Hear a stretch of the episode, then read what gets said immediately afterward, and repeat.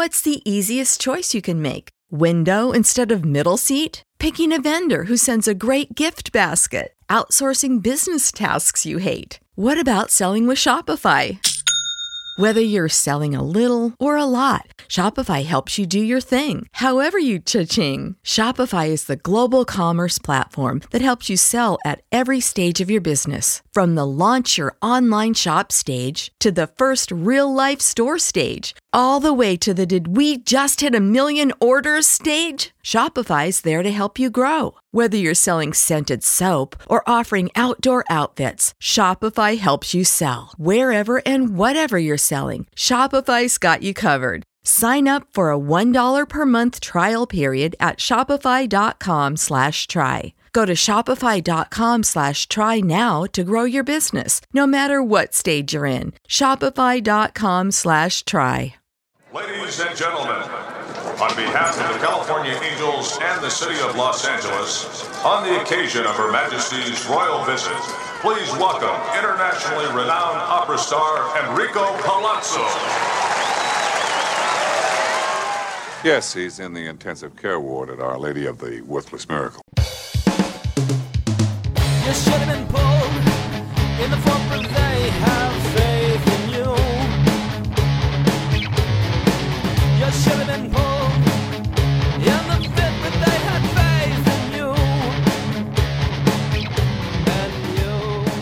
Now locked in to the latest edition of the Palazzo Podcast. Get ready for a doozy of an episode as Deary and Govier bring you the latest in fantasy baseball. On today's show, we'll break down what's going on with trade scenarios. We're going to give you several trade scenarios to go through, and you can decide which one you prefer, the left, the right, column A, or column B. And, of course, we're going to talk about some returning players and some players that have left us, like Freddie Peralta. It all happens now on the Palazzo Podcast. Take it away, boys!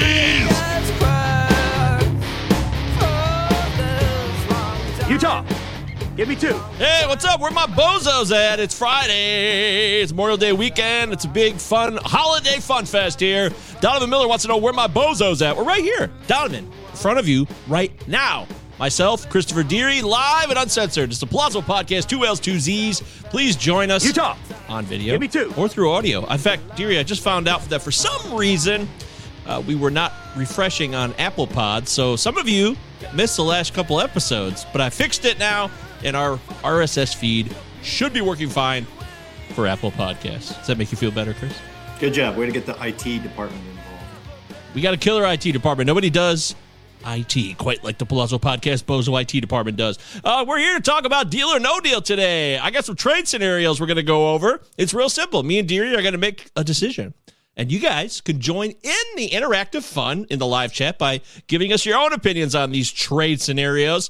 We'll go through head-to-head points, head-to-head cats, of course, roto, and we'll make some determinations. Do I want A or B? Little bit of column A. How about column B? Uh, Deary. Hey, Smalls. What's up, buddy? Some of these guys. Hey, Donovan, by the way, are you in the uh, Discord, Donovan? Because if you aren't, you're missing out on a shitload of fun. And speaking of fun, Deary, how was Pebble Beach, man? You made it. You did it. You went to Pebble Beach and had the ultimate golfer's cum shot weekend. I mean, wow.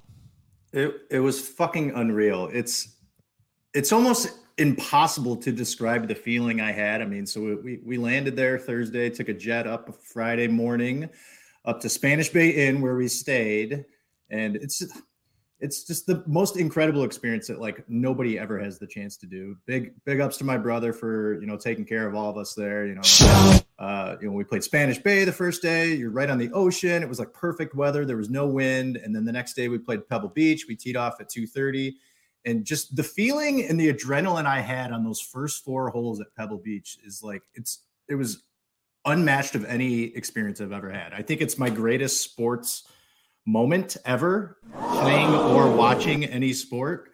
Like teeing off on number one at Pebble Beach was absolutely incredible. I was so fucking nervous, and I smoked a three hybrid like right down the middle. I, I hit a nine iron like ten feet from the cup, and it was wow, it was, it, it was amazing. I played I played pretty well. It was really cool having caddies and just like the the experience of like everything that you see around you, especially when you play Pebble Beach, you know, something that you've seen on T V for years, you played in video games for years, and to actually walk that course and see just the amazing views of the ocean was absolutely incredible. I had an amazing time with my brothers and my dad, and I'll probably never have that experience again, but I'll be able to hold on to that for the rest of my life. It was incredible. Gorgeous. A lovely tale. What a special treat. Good for you. I'm so happy you got the opportunity to do that. I will uh, probably never play Pebble Beach. I'm pretty confident with, and I'm you know I'm cool with that because obviously I don't love golf like Deary does. Deary's a big golfer, and what a moment! So if you guys have ever had an experience like Deary had with some other type of sporting event, let us know. You know you can email the show Palazzo Podcast at protonmail dot com, or much easier to D M the show on Twitter, Palazzo Podcast, two L's, two Z's. Utah. And you can go to the Discord and you can ask questions like this. What was your greatest sports memory? What was the most exciting live event you got to go to? Or what was the most incredible trip you ever had where you could go and experience something that you see on television? And that's what Deary did. That's very cool, man. I'm glad that went well. And we hope that you have a great summer, guys, because as the summer kicks in here, we're in three, what, how many days away from June now? A few days away from June, and things are going to start kicking into high gear. The offense is picking up. Do I think the ball has been changed? Yeah, it probably has. I'm yeah. sure of it. Sure. Ask Trevor Story if it's changed. Trevor Story is a special man right now. He's absolutely crushing it on a level that few players have been able to do over this period of time. He's showing power, showing speed. And the Boston Red Sox keep scoring sixteen runs a game. In fact, how many runs did they score in this White Sox series? It was really getting absurd with the fact that they were crushing Dylan Cease the other day, and then they put up sixteen more runs last night. Right now, I don't want to say it without having any proof, but pff, come on. That's what the internet's all about. Say something with nothing to substantiate it whatsoever. Of course, the ball's probably been changed, and offense is on the move. It's also heating up and getting warmer. I mean, right now in Michigan today, it's already like eighty-something degrees. It's a pretty hot one here. So if it's hot in Michigan, then you know it's going to be hot everywhere else. Deary, how do you feel about the offense picking up? Are you trying to make decisions now on the assumption that the ball is going to get a little juicier here? Yeah, maybe. I mean, it's something that we had talked about a couple of weeks ago, and it's funny because we had just brought up Trevor Story two weeks ago, and I'm like, he's going to start to heat up. He's too good of a player, and over the last two weeks, over twenty R B Is, like seven home runs, five steals. It's been just a monster couple weeks, and I have a ton of shares of him. But, yeah, I'm expecting this to, to happen with a lot of teams, except, of course, our Tigers. I mean, they can't even score three runs in a game. But just look at this. I mean, the Reds scored twenty runs yesterday. Uh, you know, teams are really starting to pound the ball. There's probably been a change in the ball. Um, so, yeah, as you're planning, you know, yeah, some, some trades as we're we're gearing towards kind of the quarter of the way through the regular season here, uh, start looking at guys that have had slow starts, but guys that traditionally – guys that can hit thirty to thirty-five home runs. You know, we're going to talk about some of these guys in our trade scenarios today, guys who are off to slow starts, who maybe weren't healthy or just not hitting the ball very hard or getting it over the fence. I feel like it's going to start picking up here. So plan accordingly. Plan accordingly. That's what you should always do in life. Everyone plan accordingly and be prepared for change. We fear change. Uh, happy Memorial Day weekend here from Phil Carl. Hey, happy Memorial Day weekend to you. Um, usually the weather on Memorial Day weekend is shit. In Michigan, historically. That's been my experience, Deary. Where have you been like the last five Memorial Days? I go golfing every Memorial Day, and it's fucking gorgeous every Memorial Day. Well, I'm already forty, though. There was so many years where it was always rainy and crappy. I'm telling you, we could pull up the record books on Memorial Day weekend. Historically, over the last forty years, it was been pretty garbagey. But, hey, I'm glad that you got to play golf because you love golf. Small shit, it's ninety-five in Arizona at eleven a.m. Yeah, that's hot. That sounds it's gonna be it's gonna be in the nineties next week in Michigan, and I fucking hate weather like that. It's just gross. Uh, too hot, too. two hundred dicks on the dance floor. That's what it feels like, you know. You have failed. Well, we don't try not to fail here. We try to please you. Don't forget, we're going to talk about trade scenarios today. Uh, we'll cover some stuff in Glarf. We'll name that runner-up Fab Bid, Return of the Mac, uh, some injuries to talk about, all kinds of stuff. And you can get all of this if you're not there. Or we're not here, and you're wondering, hey, there's no show right now. I really want to talk fantasy baseball. The Discord is there for you. We've cracked one hundred members. Another, well, that's, no, we didn't fail. Stop telling me I failed. Round of applause for us. one hundred members in the Discord. We're at one ten now. We've done it all by ourselves. And because of you guys contributing, we've had so many conversations. You know, we have Ben Chase talking prospects. We've got other randos in there covering everything. Christian Crespo is a very, very, very special prospects guru in his own right. So we seem to have a lot of prospects-heavy guys giving their time and energy to the Discord, which is very cool. But we cover redraft just as much because I, me and Deary both play redraft. It's important to us. In fact, we'll talk about Glarf and Deary making some moves recently, as well as the Palazzo Podcast Invitational. But first, uh, it's always important to make sure you support your local fear agents, okay? Because in a time and energy of pain, sometimes all we have is each other. And that's why this community means a lot to us. So if you want to maybe contribute to the Patreon, it starts at three dollars. I offer my head-to-head rankings every week. I do Govier's guides a couple of times a week. And these are detailed write-ups of players, not just like, hey, somebody hit two home runs. I try to talk about where things are going with each player and where things will happen. You know, Deary, you're welcome to – we got to have Deary come up with some Deary's Dudes. Deary's Dudes is perfect, actually. How come you haven't done Deary's Dudes? What about Deary's Duds? There you go. I like it. Any alliteration works for me. But there's so many opportunities for you, Deary. Deary's Duds, Deary's Dudes, Deary's – Dudley Moore enthusiasts. I like that. We love Dudley Moore here. But, yeah, maybe Deary will write something up. You never know. We do have plenty to offer you, including I did an injury update the other day. I covered some of the guys who are still injured, haven't come back yet, where they're going, how much longer will it be until they return, so you can plan accordingly. Redraft, points, head-to-head, especially head-to-head, which we always ride or die for on the show. Doesn't get enough respect in the fantasy baseball world. It's all available by going to the Twitter feed of the Plaza Podcast, two L's and two good old Z's. Utah. And then you'll find the link to the Discord and the Patreon. Discord is free. Very, very free. Oh, Donovan says it's your one-stop shop for all your baseball needs. That's great. Couldn't have said it better myself, Donovan. Donovan's really fired up today. Donovan, what got up your ass today? What is it, man? Why are you so passionately excited? What is it that gets you fired up for the Palazzo Podcast? We'd like to know. Drop it in the live chat. Uh, Deary, have you caught a Tigers game? You, you mentioned them, but have you actually watched a game recently? Because I know you were at Pebble Beach. I watched I watched last night when Scooble pitched. Ooh, he's so very good, any, isn't he? Anytime Scooble pitches, I'm watching. Um, and then I just laugh at Javi Baez swinging at things that hit the dirt ten feet in front of the plate. But uh, oh. yeah, Cabrera came up and got the game winning hit last night. So they, they've snagged two in a row here, which is, I guess, exciting. I don't know. They're, that's a frustrating team to watch. It's just like, you just look at this lineup and you're just like, who the fuck are these guys? These guys aren't any good. Like, Robbie Grossman. Scumbags, telling like, jokes. Yeah, that's going to be a pop up to first base. I mean, Scope has come around. He's starting to, you know, tag the ball a little better. But like, I mean, Cabrera has the best average on the team at two eighty-seven, but all he does is hit singles. So it's like, it's frustrating. Yeah, his O P S is it's under eight hundred. I think it's in the sevens. So you're right. The O P S dictates, hey, he gets on base a little bit, but singles, who cares? Who cares? And you can't have a good team with Miguel Cabrera as your cleanup or third hitter. You're just not going to have a quality team, right? Correct. So it's very sad. But, you know, in a time of pain for us Tigers fans, and I did bench Javi Baez this week. Absolutely. I benched him completely for the first time because I just can't take it. I can't wait for him to get it going. I made a mistake. Somehow I hated Javi Baez last year mm-hmm. and all the years before it. Mm-hmm. And before the season got going, I started to buy into the hype like, oh, Javi Baez. Go Tigers. I think this is going to happen. This could be the year where he dominates so he can get another contract because he's got the opt-out.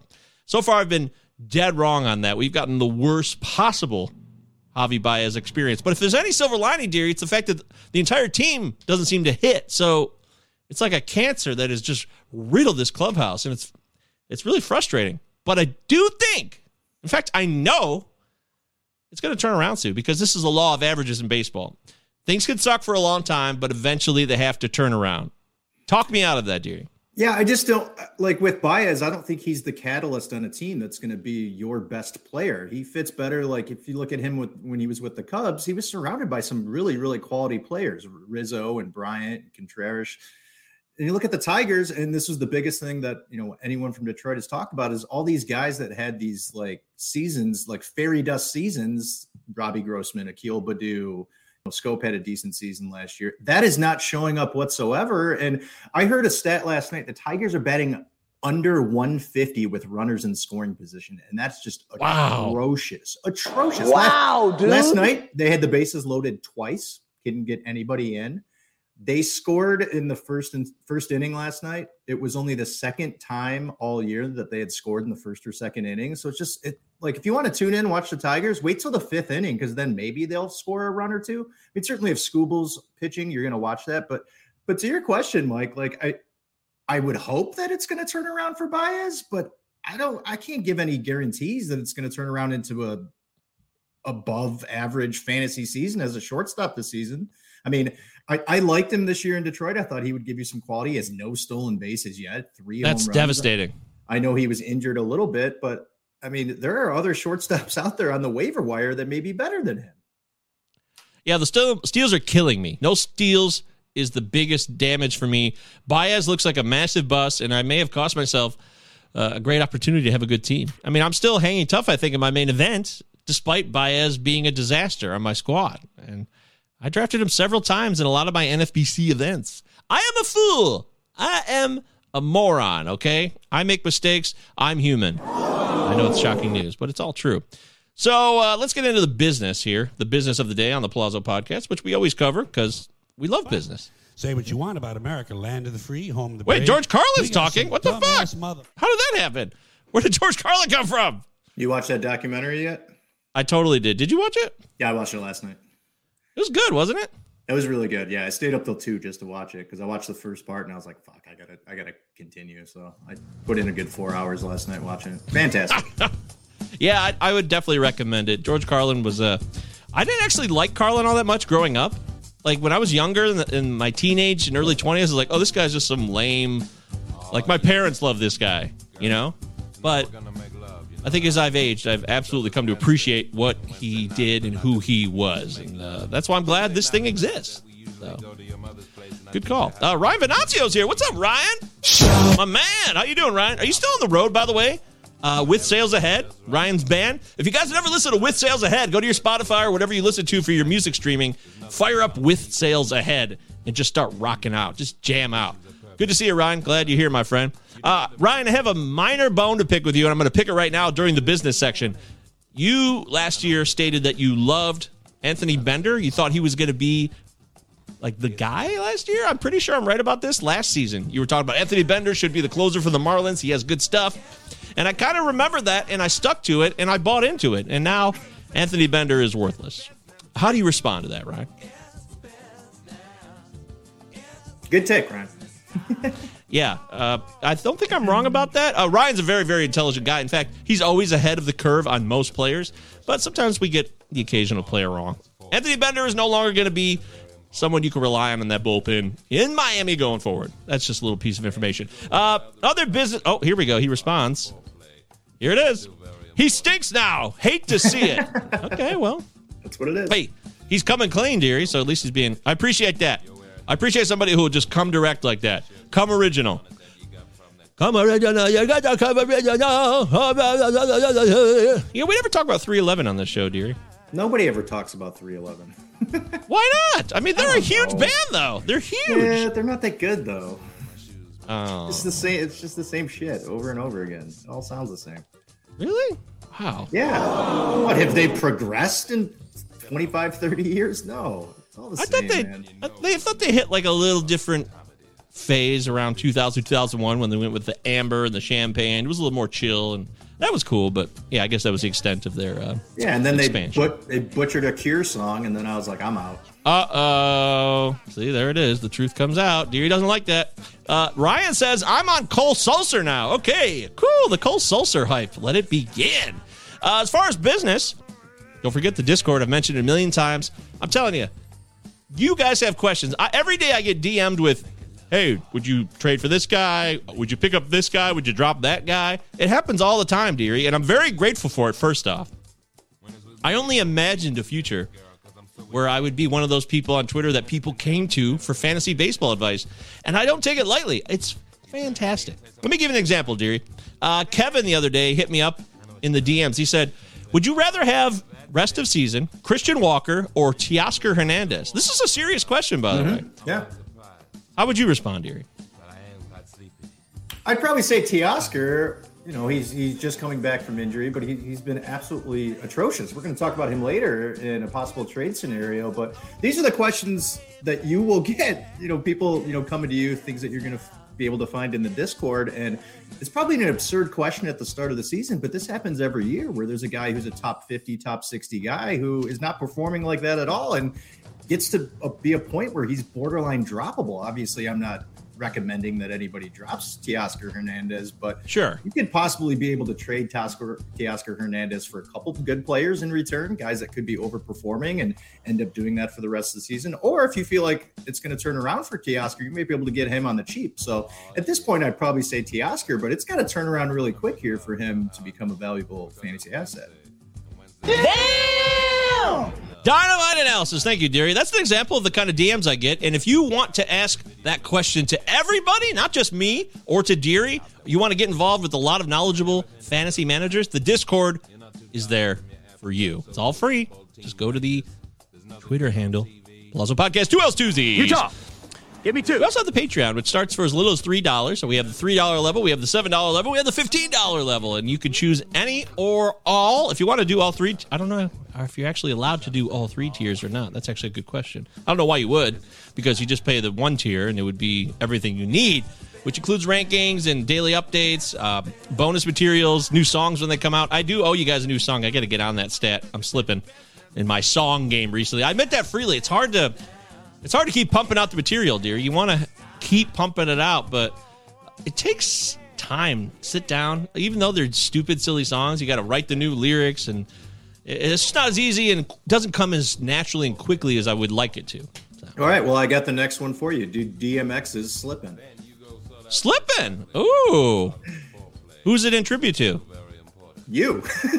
Ah! Well done. Nice, nicely played, my friend. Nicely played. Go Tigers. Uh, we also, I do the A M A on Sunday, which is a lot of fun.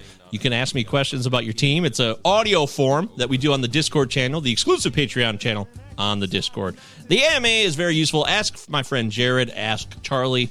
There's some guys who can vouch for it. Uh, shout-out-wise, I want to welcome the newest Patreon member, actually. He just committed. His name is Ben. Welcome, Ben. Woo-hoo! Ben. Signed up last night, and Ben, we thank you so much. I mean, what a nice guy you are, Ben, taking your time and energy and sacrificing with your generosity.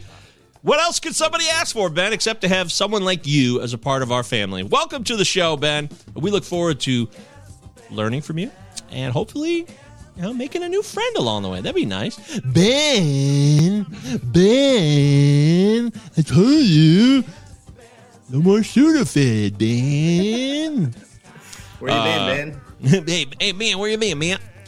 Uh, other shout-outs? Boy, uh, Deary, is there anybody you'd like to shout out right now? No. Oh. I'm, very sel- I'm very selfish right now after my epic uh, trip. So it's mostly thinking well, you- about myself. That's true. That's fair. And, you know, that's the kind of honesty you get here on the Palazzo Podcast. You don't get that everywhere else, I'll tell you that. Uh, yeah, so uh, head-to-head rankings that came out, I posted those recently. I think it was on Thursday night. Uh, there it used to be my top three fifty, but I kept adding names, so now it's four hundred. Whatever. Check it out. It's for head-to-head cats exclusively, which never gets enough run in this game. And my Fantrax article, Fantrax H Q dot com. We got great writers there like Marty Tallman. And we got K C Bubba, Bubba K C. There's so many people. We got Corbin. He's like a fantasy writer of the year. So many special, highly talented writers at Fantrax H Q dot com. And you can catch my new article, The Fantasy Baseball Confidential, every Monday. It's jam-packed with everything that happened last week, what's going to happen this week, and some random musings on several players that I think you should know about. Subscribe to the YouTube channel. Thank you. If you haven't subbed to the YouTube channel yet, please do. We just cracked three hundred. So congratulations to us. We're at three oh four. three oh four, I believe. Very, very exciting news. Thank you so much for supporting the show, everyone. And, of course, the Twitter. I've been doing uh, on my personal page, which is M J Govier. You can follow Chris Deary at C Deary nineteen ninety-nine. I do the L O B leaders for the day. He left us. It's my clever little thing I try to post every day where I post the top people who left their other fellow teammates in the lurch. Left on base leaders. Why is it important? I think it's somewhat important, Deary, because you want to know, you know, who can hit with runners in scoring position and who are the people who can't. Because I think we don't talk about this enough. You mentioned how bad the Tigers are with runners in scoring position. But in fantasy, you would think we'd make it more of a priority. Because that's how you drive in runs. And that's how you get stats for your players, basically, is either being driven in by someone or you're driving them in, right? Yeah, looking at guys who's most clutch in huge situations. Exactly. So I think we need to focus on that more, and I think that will actually be a new mission of the show. R I S P and focusing on that. That's why I do the daily Left on Base Leaders. Matthew Z's here. What's up, my man? I haven't seen you in a minute, Matt. How you doing? You all right? You good? Matthew loves prospects. He's like a prospect. Ugh, he gets so excited for prospects. He just can't help himself. He's very passionate about it. And I understand. Prospects bring out the passion in everybody.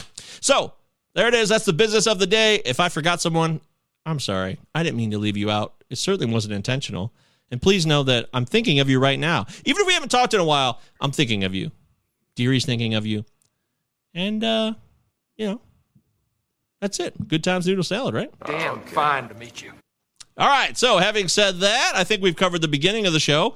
Uh, the rest of the show, we're going to cover all the other standard things that we do, and then we'll do the trade scenarios, which I hope will be of use to you, because I think, Deary, when you do trade scenarios, sometimes people don't want to hear about other people's trades, but I think you could take pieces of analysis from those trade scenarios about players specifically, and I, I think that could be useful to everybody, even if it's not your team.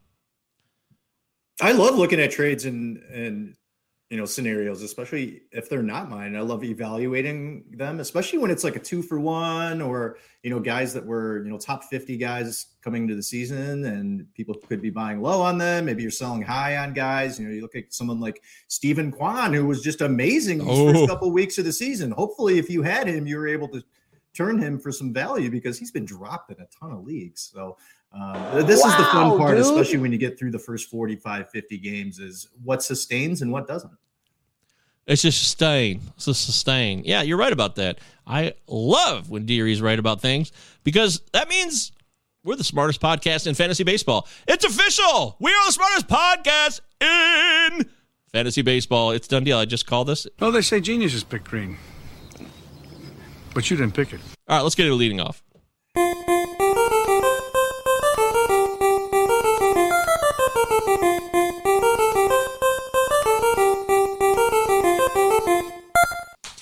All right, as always, that's our catch of the day. Boing. Our first catch of the day. Boing. Oh, we got a question before we get to the catch of the day. Matthew Z, trade for Torkelson in a keeper league. Well, despite how terrible he is, I think you got to do it. It's almost a no-brainer still, I would say. Deary? Yeah, I don't know. I mean, he's not going to give you anything probably outside of home runs and maybe R B I opportunities runs. He's not going to steal any bags. I don't expect him to hit for a high average, but now's the time to get him if you are in a keeper league, because you can probably get him on the cheap. So I would probably try to scoop him up. I, I think he's going to be a quality player and a, and a, and someone who could be a top one hundred fantasy player. You're just probably not going to get it yet this season. His plate discipline has been pretty good, but seems like pitch recognition has not been there uh, too much. There's been a lot of strikeouts. Guy certainly has some power. He's smoked the ball a couple times when he has been able to put the bat on it. So I think he's someone that you do probably scoop up right now if you can. I mean, there's still some hype around him, so I don't know what you'd be able to get to give have to give up to get him, but he's someone who I still think is going to be a quality player. Yeah, he's. I mean, he's still a super duper prospect. He's yeah. Spencer Torkelson. He sucks right now.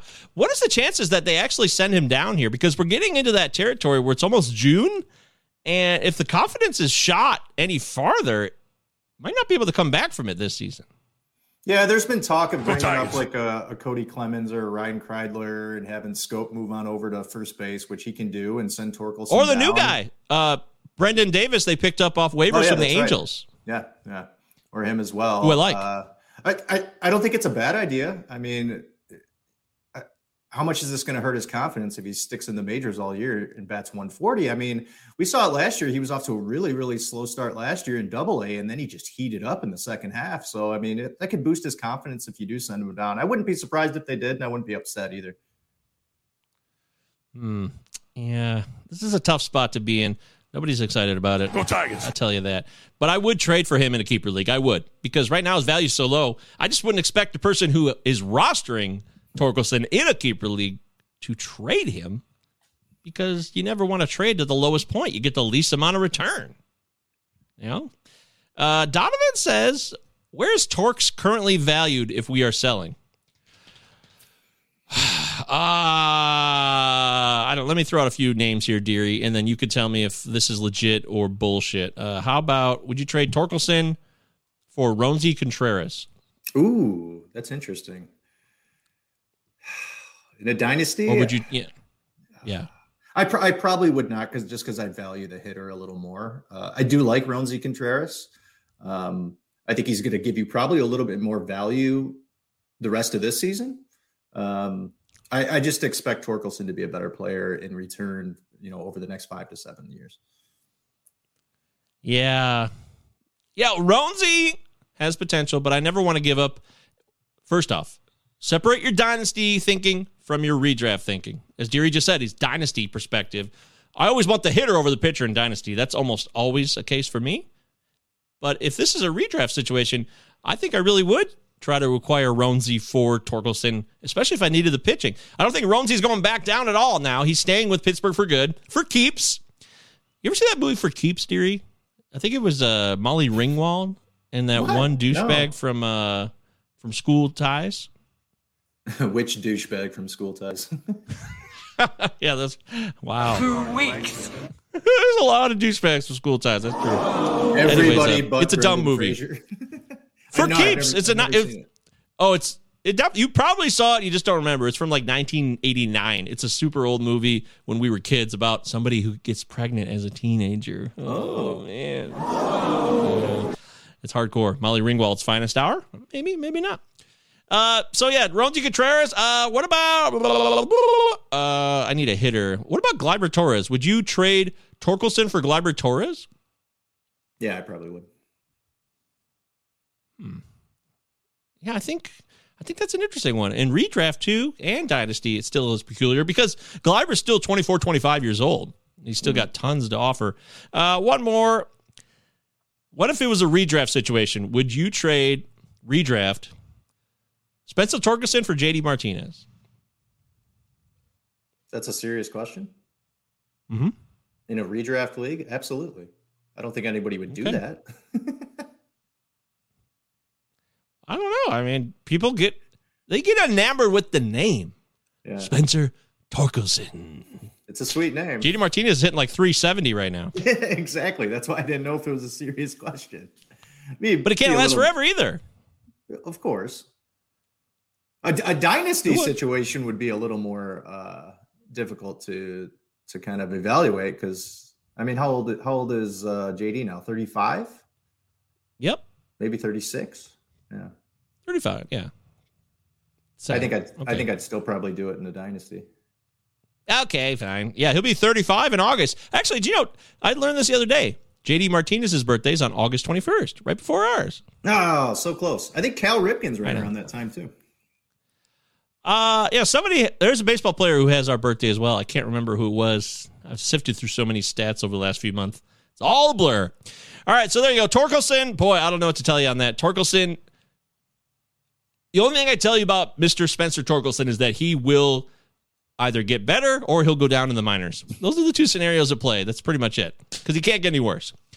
Uh, piggybacking off the Torkelson question, Aaron Kruger, what's up, my man? Good to see you. Aaron's videos, by the way, are hilarious. Follow him on Twitter at Fantasy T-Ball. Fantasy T-Ball. Aaron is a great follow. He's a very, very cool guy. He also was a guest star on the other show I do called The First Day Pod, which is about, you know, personal development and learning about life from others. Aaron came on the show and was very, very honest and frank, and we appreciate that. Keep Forever Points League. A trade went down preseason. Bets for Torkelson. Woo! Okay. Uh, oh, he has a follow-up question on that. Is that too high a price, or were the Mookie hip concerns enough? At the time, I think that was... in a dynasty keep forever, that was a fair trade, Deary. I think so. Bets for Torkelson preseason. Preseason. I don't mm, think it was that crazy. I don't know. I don't. I don't. It wasn't. So. We got to go I mean, back bet, to the lens of the preseason, though. Yeah, but Betts is also a five-tool guy. I mean, Torkelson's not. True. Points league. Yeah. But he's older, too. People want the... I mean, you get a guy who's just coming out of college. You're going to have him for a long time. And Betts is thirty now?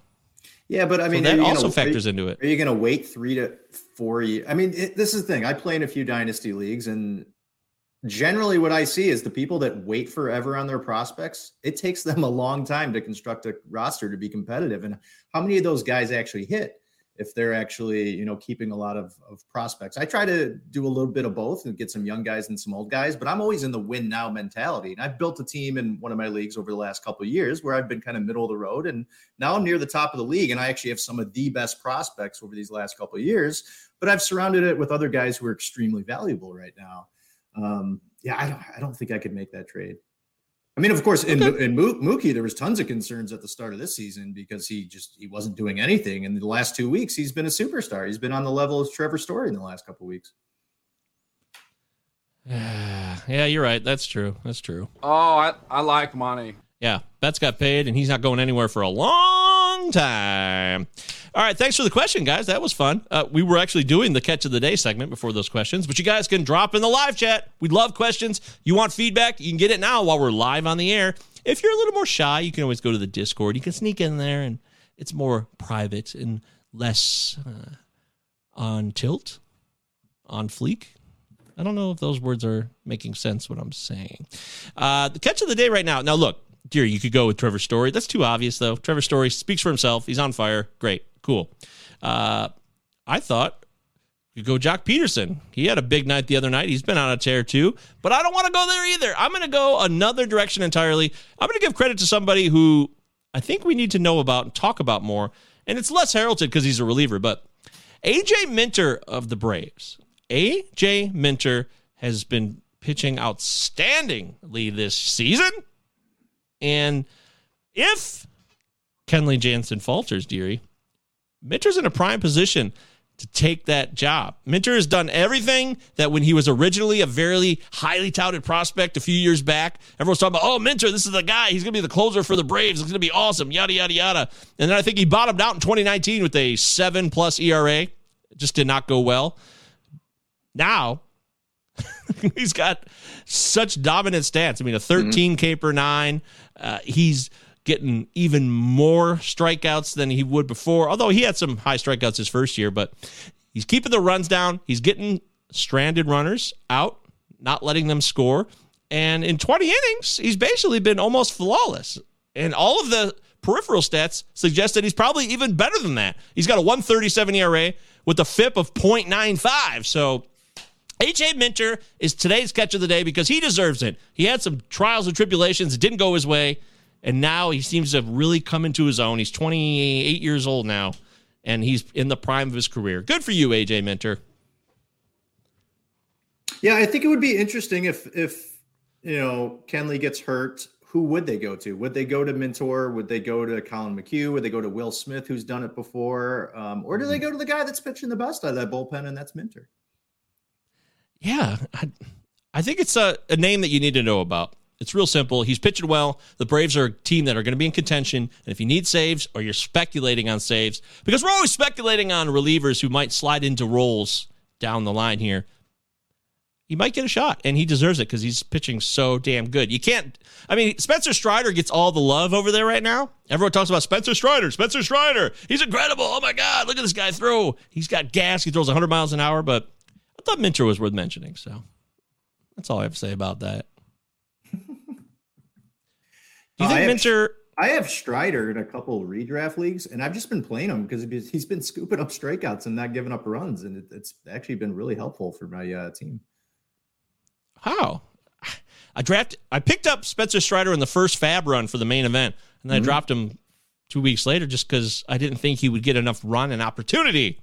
Turns out I was wrong. And that's all I have to say about that. Uh, that sucks. Okay, let's talk about the Palazzo Podcast Invitational, dearie. Now, we have five leagues. For those of you that are new to the show, the Palazzo Podcast Invitational, it's a five-league individual titles for each league with an overall championship and standings. fifty-round draft and hold. It's do or die, gung-ho, gung-ho, gung-ho. And uh, last season, I was terrible, and Deary wasn't much better either. We were both terrible. We both let down basically our namesake here because we're supposed to be the... The gurus here, we're supposed to be the people to ask us questions to, but our team shit the bed last season's Palazzo Podcast Invitational. But this year, I think Deary is actually doing pretty well. I, I was. It's it's all falling apart. I I have the worst pitching in my league. Oh, no. What? Yeah. Yeah. Why? Um, you know, just looking at some of the guys I have, Jose Barrios, who his last couple starts has been good, but he's was absolutely awful to start the season. Kyle Gibson's been serviceable, but his, his whip hasn't been that great this year. Ian Anderson, I just can't stand anymore. Clayton Kershaw got hurt. I actually picked up Mad Bum a couple weeks ago. I mean, I drafted, her, I drafted Germán Marquez because I'm like, okay, he's going to pitch a ton of innings, strike a ton of guys out. He's been atrocious. I just, I, just my pitching is just bad, just all around bad. Oh, dearie. Yeah, makes me sad. I know. I'm well, I'm very sad because I was off to a good start and I like my offense, but it's just it's been a it's been a mess pitching wise. So I don't think I'll be, be competing this year. You're still in thirty-second place though. Overall, yeah, I'm in eighth in my league. Well, I'm in thirteenth, and I'm sixty-third overall. So. Okay, so I'm bad. I'm very. Oh, wait. Uh, yeah, I'm, I might hit the cellar before the season's over. I thought I had a better team this year. It just doesn't seem to be turning the corner at all. I lead the league in saves, but nothing else, which was uh, so dumb. But oh, there's our buddy uh, uh, Ringo. He's two spots ahead of me. Good job, Mike. I lead but, the league in I lead the league in hitting. I have the most hitting points. That's but awesome. Pitch, I mean, pitch, pitching has just been bad. Yeah, balance is everything. Balance. If you balance have, you can everything. have one dominant side and the other side stinks, it's not going to get the job done. Uh, Brockness Monster is still in first. Shout out to Brockness. I'm fifteenth in WHIP, fourteenth in E R A. I'm eighth in saves. That's not that bad. thirteenth Yay! in wins. K's thirteenth. Yeah, so. Anywhere from twelve to fifteen when it comes to pitching categories and hitting categories. I'm in like the top three of every one of them.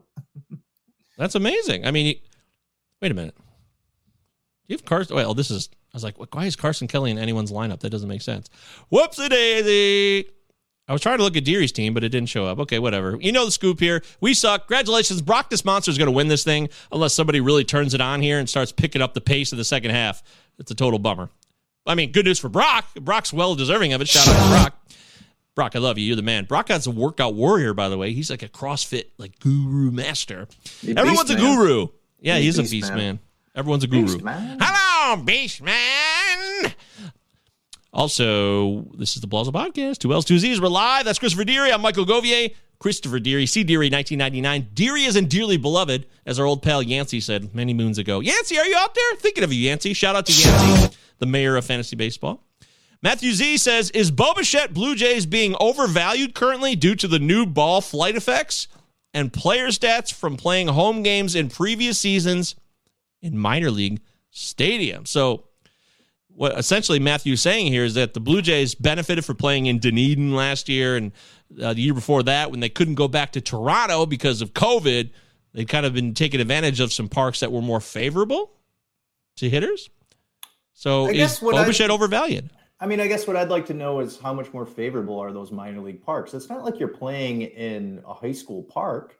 Because, uh, you know, I heard some of the same talk centered around uh, Vladimir Guerrero in the last couple of weeks on how he's not really living up to that first round value. True. But I think the stats say that Dunedin was a definite bonus and benefit to the hitters. I don't have them in front of me, but I've read stuff in the past. And I'm just going to trust my gut on that one. The Dunedin was a place where offense thrived. And Toronto is a lineup where you would think they would dominate, but we're also, until recently, in a very dormant offensive environment.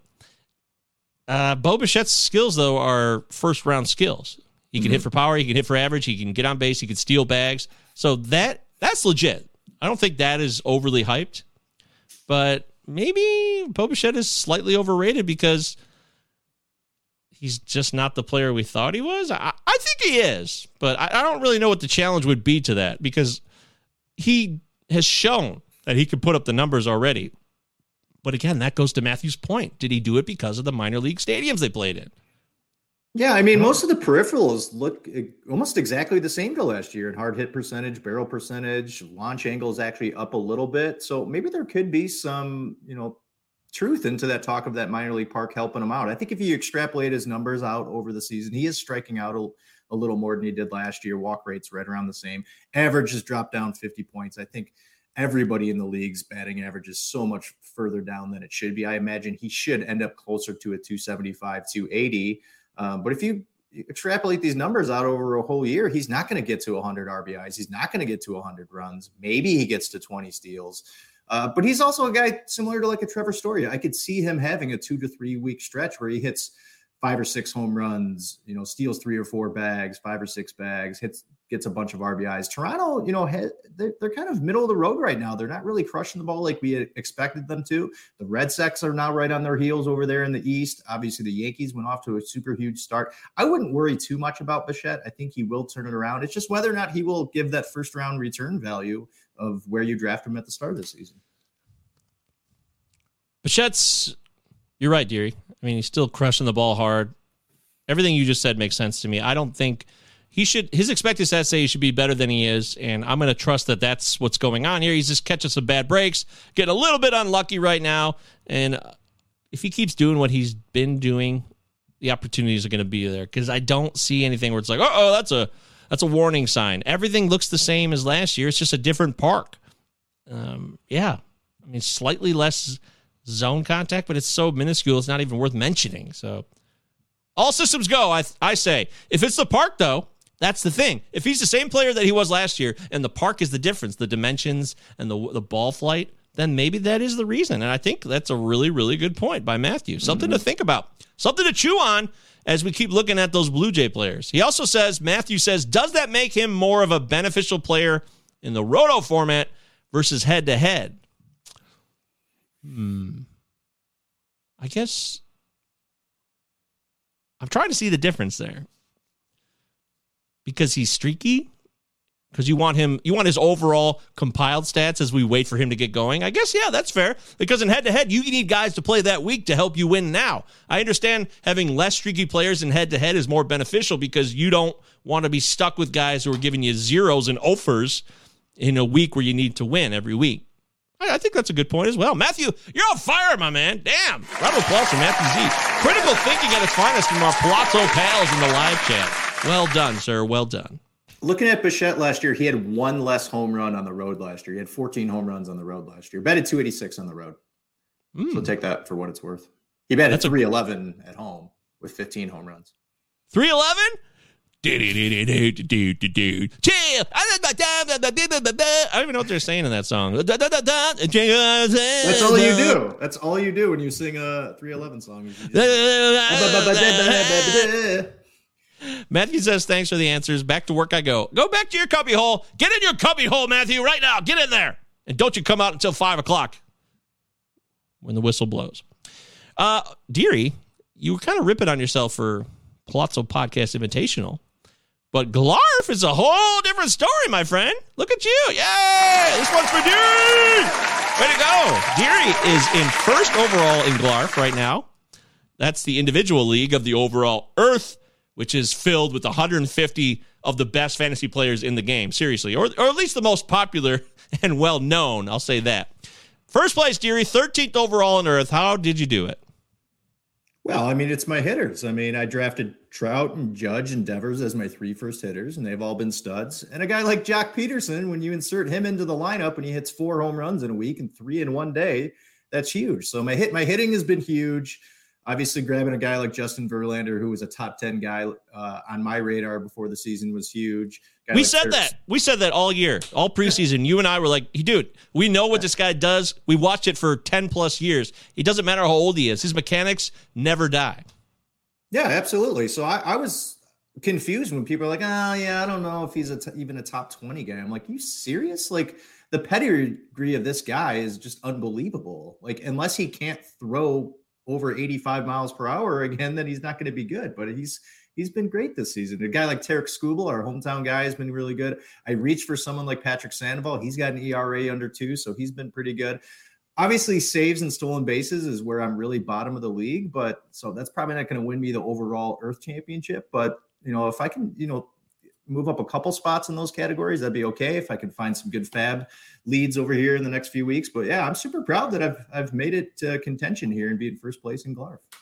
Well, you got Joe Barlow and Camilo Duvall. So you got some closers. I mean, yeah, they just haven't been able to get as many as I would have liked. They, I am near the Barlow's been good though. Barlow's been stellar. That's great news. So don't even worry about that. He's got eight saves already. He'll get more. He's been lights out for the most part. And that's Joe, not Scott. Uh, you also picked up Martin Perez. I see you're riding that train, and you had him in your lineup this week. Good call. Got to run, run that fab. Martin Perez, a Palazzo podcast favorite after the amazing championship win you got with him years ago. Many moons ago. Five years ago, twenty seventeen. Never forget. So, yeah, Deary, great job, buddy. I'm proud of you. I'm in fifth place in Glarf. I slipped. I was in first. I was number one overall, but this is why, I mean, don't even... Don't even look at where you are in the overall standings for a first month or so. It doesn't mean shit. Don't yeah, mean you, shit. You said it two weeks ago when we did a pod, or last week when you did a pod, and when you were in first, you're like, yeah, I'm going to dip down. I'll be in like fifth place by uh, next two or three weeks. And yeah, you're in fifth place now. There it is. Uh, Ray Butler's in first overall still. He hasn't moved, and he looks really locked in as the favorite to win this thing this year, barring injury. Deary's in thirteenth, like I said. Great job, Deary. Proud of you. Representing Glarf, that's what matters most. And we got a lot more Glarfers overall in the top thirty. Uh, Dave McDonald's one spot behind me. I'm twenty-ninth overall. Dave's thirtieth. Then we got John Fish, twenty-third. Jenny Butler, twentieth. Glarf has really turned it on after some early season fears. And like we were like, oh, man, Glarf is really stinking it up early on. But, you know, that's why you got to chill. It's a long-ass season. We haven't even hit June yet, people. We got a lifetime to go. So everybody chill to the next episode because there is nothing to fret. If things aren't looking good now, It, you'd want to be in first. It would be nice to be in first right now. But when you're doing roto, those stats compile and things change. And the other teams start getting cold, and then you catch up. It will happen. Just got to be patient. Very, very patient. So there it is. Uh, man, I'll tell you, I really, I really thought that we would be the best of all the ten leagues in Earth. Yeah. So I'm still, I'm still thinking Glarf will finish as the best league, because we got too many talented players, but absolutely, D- Doug Roth is in last of all the teams at one hundred fiftieth. He's our Glarfer. Doug, I, I love you, Doug. No offense to you. I feel for you. Hang in there, my friend. Maybe you get out of the cellar sooner than later, but uh, that will hurt our standing overall. But, hey, it's tough. It's really, really tough. Uh, you know, Deary, I was thinking we haven't played it in a couple weeks. Uh, would you be interested in playing a game? Would you like, what is it in uh, War Games? Would you like, Would you play, like a to game? play a game? Oh, what's his name in that? What's Broderick's uh, Steven name Falcon? Doctor Falcon? No, Bro- Broderick's name in War Games. What's his name? Oh. Because uh, he, said, he says, would you like to play a game? And then he says his name. I thought, he, no, he says Doctor Falcon's name. He doesn't know his name because he thinks he's talking to Doctor Steven Falcon. Remember, Joshua is the computer name. Joshua. Oh, yeah. Yeah. So I, it doesn't matter what uh, Broderick's played. Anyways, War Games. Great game from nineteen eighty-three. Great game? War Games? What am I saying? Where are we? It's a Palazzo Podcast. That's where you are. Let's play Name That Runner Up Fab Bid. Oh!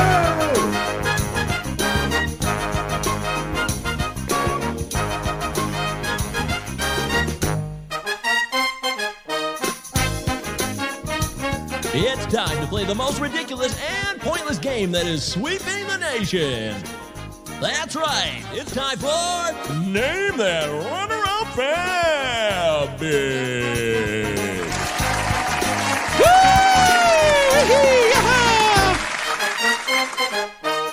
All right, Name That Runner-Up Fab Bid.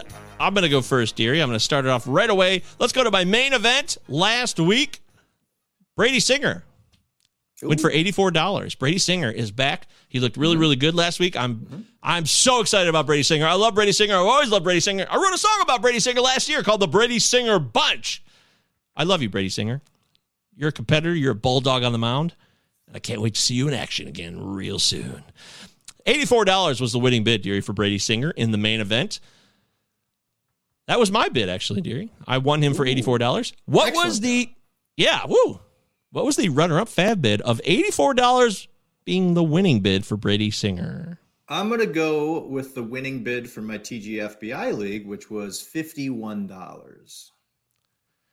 fifty-one dollars, which was the winning bid in T G F B I. Boy, I wish I could have paid that price. That would have been great. Donovan says, those dance moves are so dope. I'll give all the uh, live chatters a second. If you guys want to throw in your answer, Brady Singer went for eighty-four dollars. What was the runner-up fab bid on eighty-four dollars? Tune in next week to see for yourself. I will.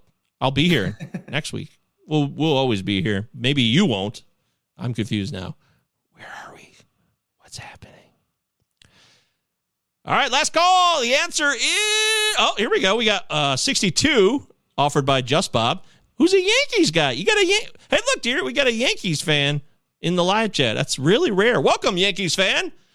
Even though we don't get along because we're Tigers people here, uh, we welcome you with open arms. We don't limit anybody. Go Tigers.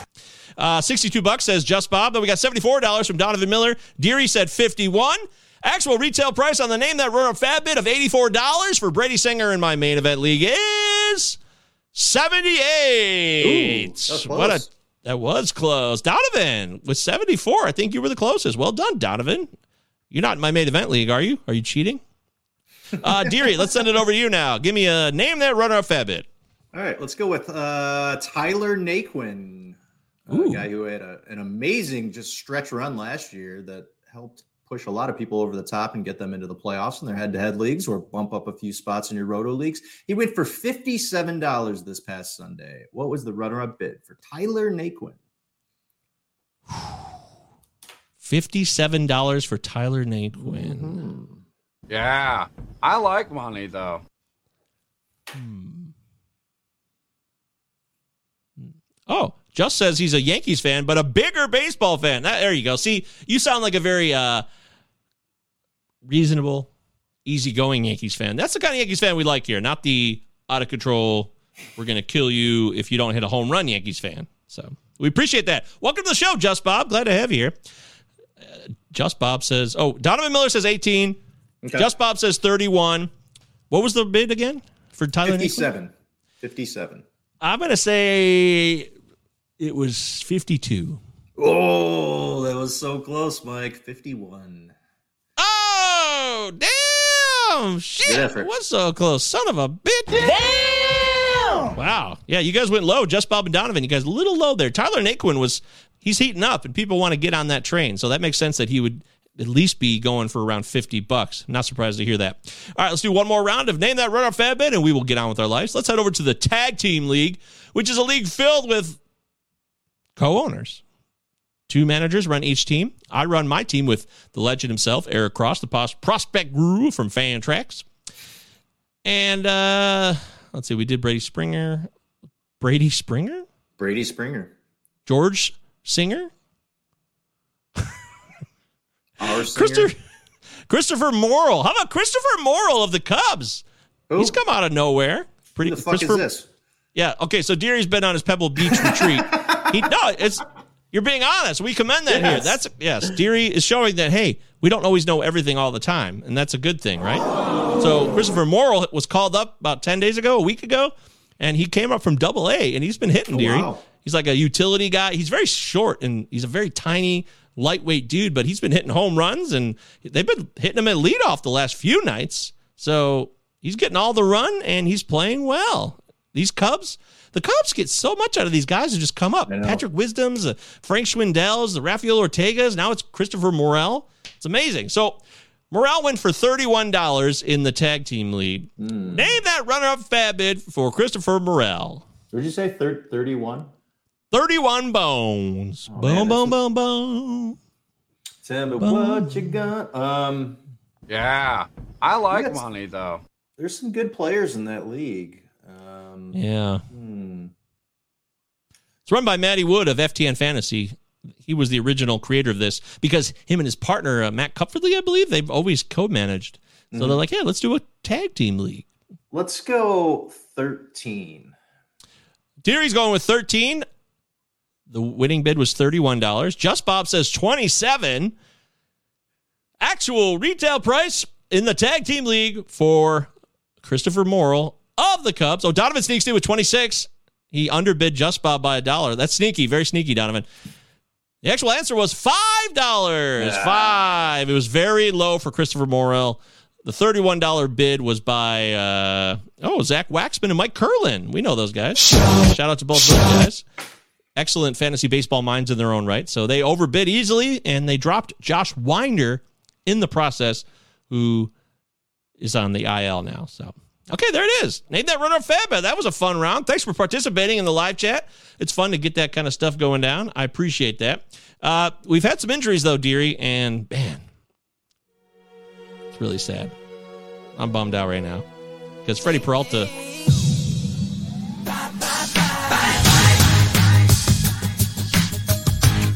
Peralta's gone. Bye bye. Yeah, it sucks. And I don't think you could plan on having him be a part of this team or any of your squads for the rest of the year. I'm pulling the plug entirely. Craig Counsell said he would be out for a big chunk of time, a significant chunk of time. And shoulder injuries are, you know, look at Jack Flaherty. He hasn't played mm-hmm. all year. I'm not I'm not expecting anything from Flaherty either. So why would I expect anything from Freddie Peralta right now? I, I would consider dropping him entirely in redraft leagues, because if he does come back, they're going to want to use him for the playoffs because they have big-time playoff aspirations already. Mm-hmm.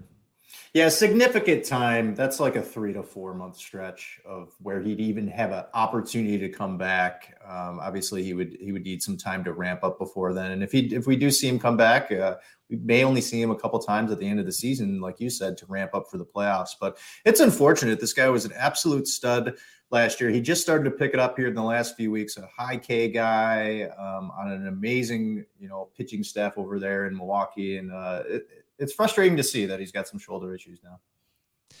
Yeah, it's a big bummer. Totally bummed out by it. Uh, you know, I've lost Luzardo and Freddie Peralta on my main event staff, which has uh, been a big bummer. Oh, the price is wrong, bitch. Yeah, we should have that drop, Donovan. You're right. That's a good call. Can't believe we don't have that one. So... Another injury I'm thinking about is Kyle Isbell went on an I L with an illness, apparently. Now, Kyle Isbell had an opportunity because Edward Olivares already went on the mm-hmm. I L with a quad injury for the Royals. Now, this is a guy I want to talk to you about. With Do these it. injuries in the outfield for Kansas City, you know, some people are saying, hey, can we get uh, Vinny Pasquantino up? Can we get Nick Prado up, right? But there's a guy already on the roster who I'm very curious about, and I think should be getting more playing time with all these outfield injuries. And his name is Dairon Blanco, D A I R O N Blanco. Mister Blanco is a guy who's twenty-nine years old. He made his major league debut last week, but he's been around already. He's a seasoned guy. Like I said, he's going to be thirty. He was a Cuban defector when he turned twenty-three years old. He left Cuba, came to the United States to play baseball, and he's got a lot of speed, okay? Mm-hmm. He's not a guy with a ton of power by any means. It's, you know, some modest power. He could hit ten home runs if he needed to, but the speed here is stupid. I mean, in twenty twenty-one, he had forty-one steals. The guy can fly. And if you're looking for steals, and if Blanco's going to get more playing time consistently, I think this is a nice fill-in here. Somebody who could help out and give you some steals. It's a shot. Yeah. It's a super deep shot, Deary. I admit that freely. But. No, but I agree. I mean, speed is hard to find. He was, you know, amazing sprint speed all through the minors. Uh, like you said, he had forty-one back in twenty, um, twenty twenty-one and nineteen over, you know, two, two different levels of baseball. He stole thirty-three, um, you know, in, in a little over one hundred games. So he's probably going to get the opportunity more than them bringing up a Pasquantino or a Prado. Those guys are mainly first basemen. I'm sure they probably could put Prado in the outfield, um, but Prado hasn't really been too hasn't really been lighting anything on fire down there at triple A. Pasquantino has been amazing. I actually just scooped him up in one of my leagues to throw him in my N A spot. But uh, this is a guy that's already on the roster roster in, in Blanco. Rosto. So Blanco is in the Rosto. I mean, he's already he's already on the roster now. So, I mean, speculative look here, especially if you're looking for steals in a roto league. So it'd be interesting to see what type of uh, fab run he gets this upcoming Sunday. I don't think it's going to be anything too huge. So you might be able to scoop him up for a cheap price. Yeah, this is probably deep. I mean, the minimum, the highest league I would say is fifteen-teamers. fifteen-teamers and deeper for Dairon Blanco. He's got speed. If you're interested in getting steals, that's where you want to go. I'm very curious to see if he gets more playing time, though. You know, he did not – he's – pinch hit a few times. He played two days ago, drove in two runs that game, which is, you know, that's nice to see. Uh, he just has a fair amount of whiff in his game still. He's going to strike out, which is, you know, what a shock. A guy is going to strike out a lot in M L B these days. I don't think anybody should be too surprised about that. Donovan says he nabbed Blanco in a thirty-team dynasty on the call-up. Oh, man, did I miss my chance to get him in the player-to-be-named later league, Deary? He probably Wait, got picked you- up already. Do you like this guy better than Brewer Hicklin? You see this guy's name? What a name. Brewer Hicklin. All right. I don't know much this about guy, Brewer Hicklin. Brewer Hicklin in twenty twenty-one had forty steals. In two thousand nineteen, thirty-nine steals, thirty-seven steals over two levels of baseball and eighteen. This guy's got some speed too. And he's also put up double-digit home runs three times in the minors. Wow. You're right. Yeah, at Double A last year and four hundred twenty-four plate appearances, he had a thirty-one percent K rate, but he did steal forty bags there and then eleven more Oh, wow. Okay. Yeah, this is another one. Kansas City's got a bunch of goofy, interesting, unique players that they can throw out there. Michael Taylor, though, is a guy who will play every day. The problem is you can't roster Michael Taylor. No. If he could, if Michael Taylor stole more bags, it would actually make him more yeah. valuable, but he doesn't do that. Yeah, I, I think when, when Taylor came up, I think that was going to be the thing that everybody liked to have him on your team for, is that he would steal a ton of ton of bags, but it just it just hasn't happened over this, like, what, eight or nine year career. Yeah. What was that? I don't know what that was. I heard that too. That's strange.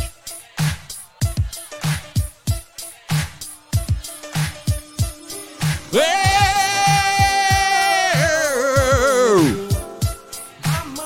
Come on here!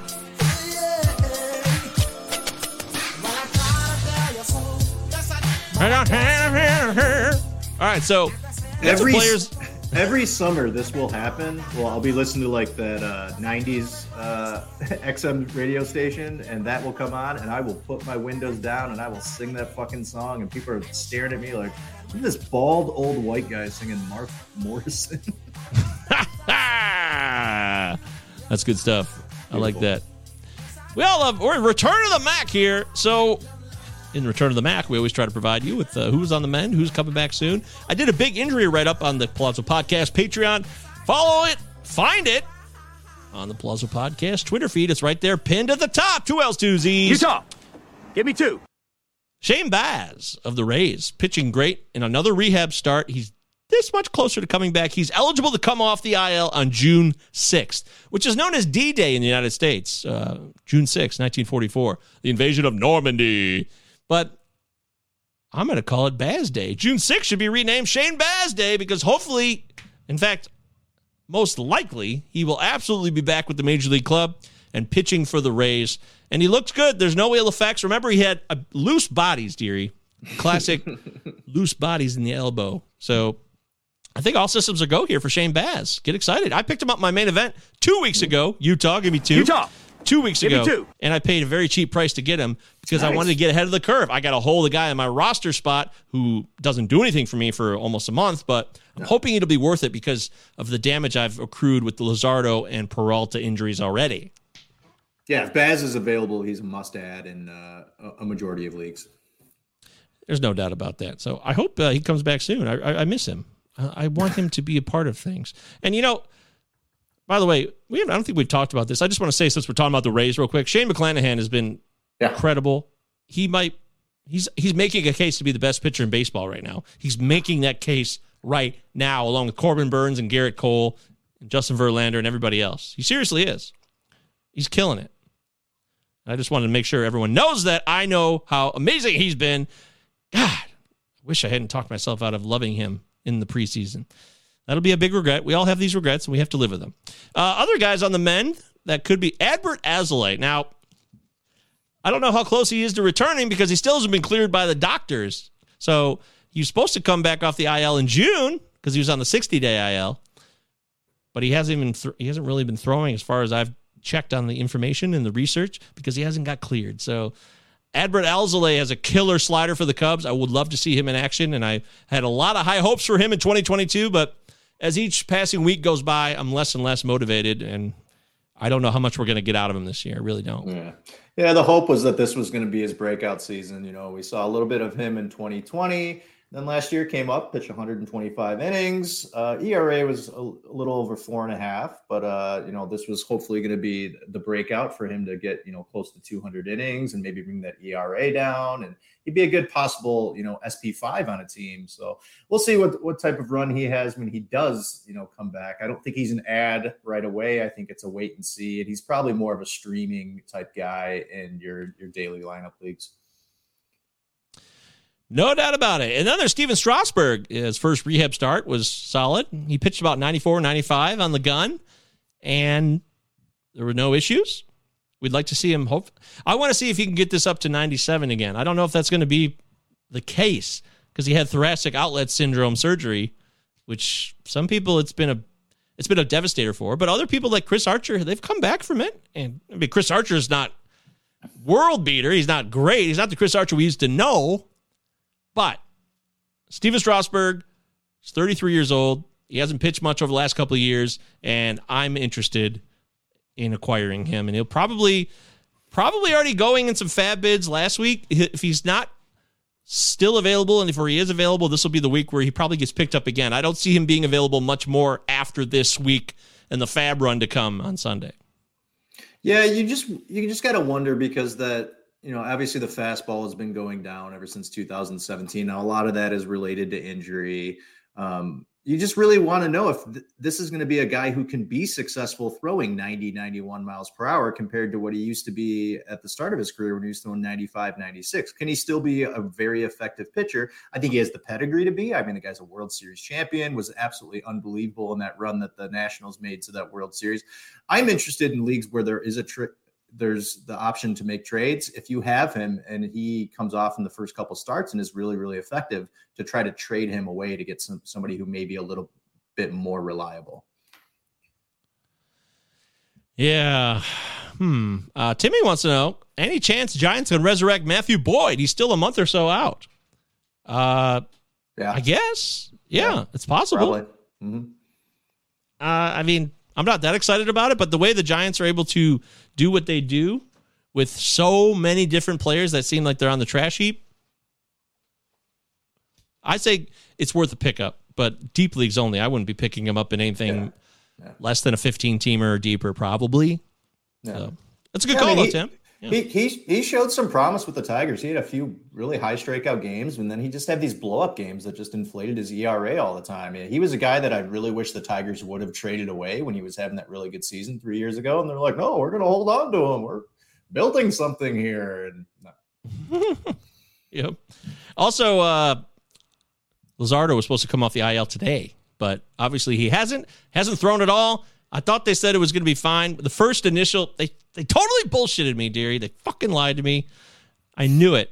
They're like, oh, well, this reminds me of uh, my injury I had, but it was much less serious because he hurt his elbow in high school and he had Tommy John way back then. And he said, this felt nothing like that. But he still hasn't thrown, and I'm not, I'm starting to get worried now. I'm officially concerned. I wasn't concerned at the beginning, but you know, they, that's just what they do. They try to be optimistic because everybody wants to be optimistic about things, but it's bullshit. It's total bullshit. So that's the way it goes. That's the way it is. Sorry, I'm right? sending a text. All right, great. Get, I think we'll move on from that then. No plans going here on Friday. Uh, Mitch Haniger won't be back till July. That ankle injury rolled inward instead of outward. It's going to be a big problem. I wouldn't expect him back till around the All-Star break. Uh, Jacob deGrom's, he's starting to make progress. You know, that's a fun guy to have. Clayton Kershaw's not making progress. It's going to be a while. He was still chilling in Dallas before he met up with the team for this Arizona series. Uh, Riley Green's been playing intra-squad games, Deary. He's still trying to get back and get going. I think we're getting close to that. I think Riley mm-hmm. Green's a couple weeks out here because he's been playing in the intra-squad games. He's showing that he can hit, he can run, he can throw. So they need him very, very badly. I'm expecting him within the next two to three weeks. Yeah, I, I think he's going to be moved up pretty quickly here in Detroit. Um, obviously, they need some type of offensive boost, some, a guy that can steal a few bags, got some power. I mean, he arguably had the best spring training for the Tigers. And the way it's looking in the outfield, I mean, Willie Castro's been playing left field for them, and he's actually been okay. Castro's was been a lot better this year than he was last year, but like Robbie Grossman has been just god-awful. And also, this is the last year of Robbie Grossman, so Riley oh, Green is going to be your starting center fielder next year. I mean, Daz Cameron's been out there. I mean, Daz Cameron's just going to be a utility player. Derek Hill, great defensive player, but like he's not going to give you anything with the bat. So I think Riley Green comes back and he's an immediate Cheers. impact in your outfield. Yeah, look, I wrote about this last night. Robbie Grossman is the antithesis of what makes me excited about baseball nine times out of ten, but they keep putting him every day, no matter how bad he's been as a leadoff hitter. And so that means to me, they will never pull him off the leadoff spot. So eventually he'll actually start playing a little bit better. And now he's turning into a value, a value, mm-hmm. a val, value, value, value, Verlander, Verlander, Verlander growthy, growthy.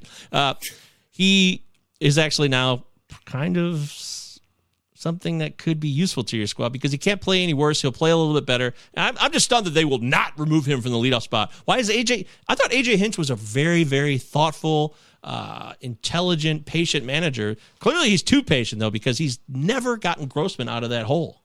who else, who else are you going to put there in this lineup? That's the problem. I know. Okay, fine. Yeah, you're right. Daz you're Cameron, probably right about Jonathan that. Jonathan Scope. Fucking stupid. Baez, Candelario. Maybe Willie Castro yep. is your only other option of a guy that could be a leadoff hitter. This is mm-hmm. how bad it is in Detroit.